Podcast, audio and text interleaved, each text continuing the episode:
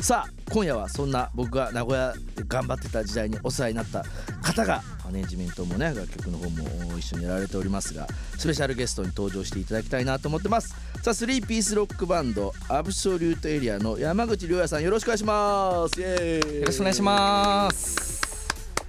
もう続々とメールが来てるんですわ。おね、嬉しいえーりゅうやさん、えーペンネームラジオネーム卵焼きさん。はいじめまして番組楽しみにしてましたアブソルートエリアの新曲「いつか忘れてしまっても記憶の海を泳ぐあなたかなたかなあなたはあいつも聞いてますということでございますけれども、えーいつか忘れてしまってもの動画でりょうやさんの幼少期の写真がとても可愛かったですがいつ頃から自分は可愛いんだって自覚してましたか という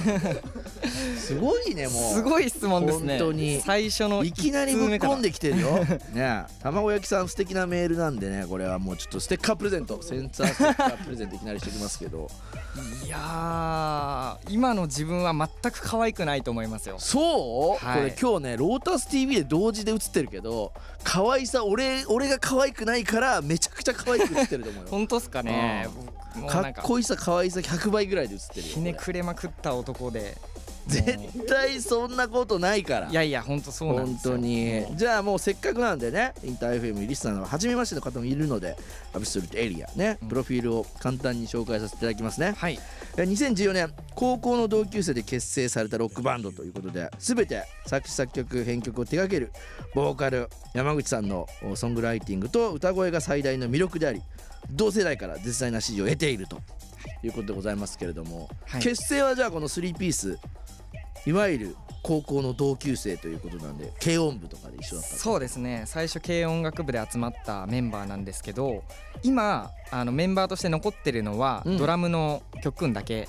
なんですね。そうなんだはいね、はい、はいはいはいでしかも最初に軽音楽部で結成した時はもともと3ピースじゃなくて4人でおバンドしーててそうなんだそこからこうメンバーのチェンジもはいははあいりはいつつはいでもドラムの彼とはずっと一緒に残って音楽やってますね。ドラムの高橋京さん、曲くんで呼んでるんです曲くんね。はいあーもうじゃあそことね曲くんさんとはもうじゃあすごい長いですね。もうすっどごれくら長い？中学校からだったんで中おお、長え。学校3年で大学4年でうんうん。もう本当に8年とか9年とかもうそれぐらい人生めちゃめちゃ家族の次に共にしてますぐらいの。ぐらいですね。ね。いやいやいや、なんかちょっと聞くところによると高校時代からバンドとして華麗なる経歴を積んでいたと聞いてますけど。はいまあ、高校の時も結構そのいろいろ大会とかが あるんですよううううでそれに結構出演出場させていただいたりしてて、まあ、その時にこう賞をいただいたりはしてましたねなんか具体的にどんなやつに応募してとかどうなったとか覚えてるとかあれば教えてください。あでもやっぱり一番印象に残ってるのは未確認フェスティバルっていうおー、東京 FM です ね。大丈夫ですよインター FM の皆さん。今グループになっておりますから、うんえーそうなんだ俺もね、めちゃめちゃチェックしてたあ本当ですかニフェスティバル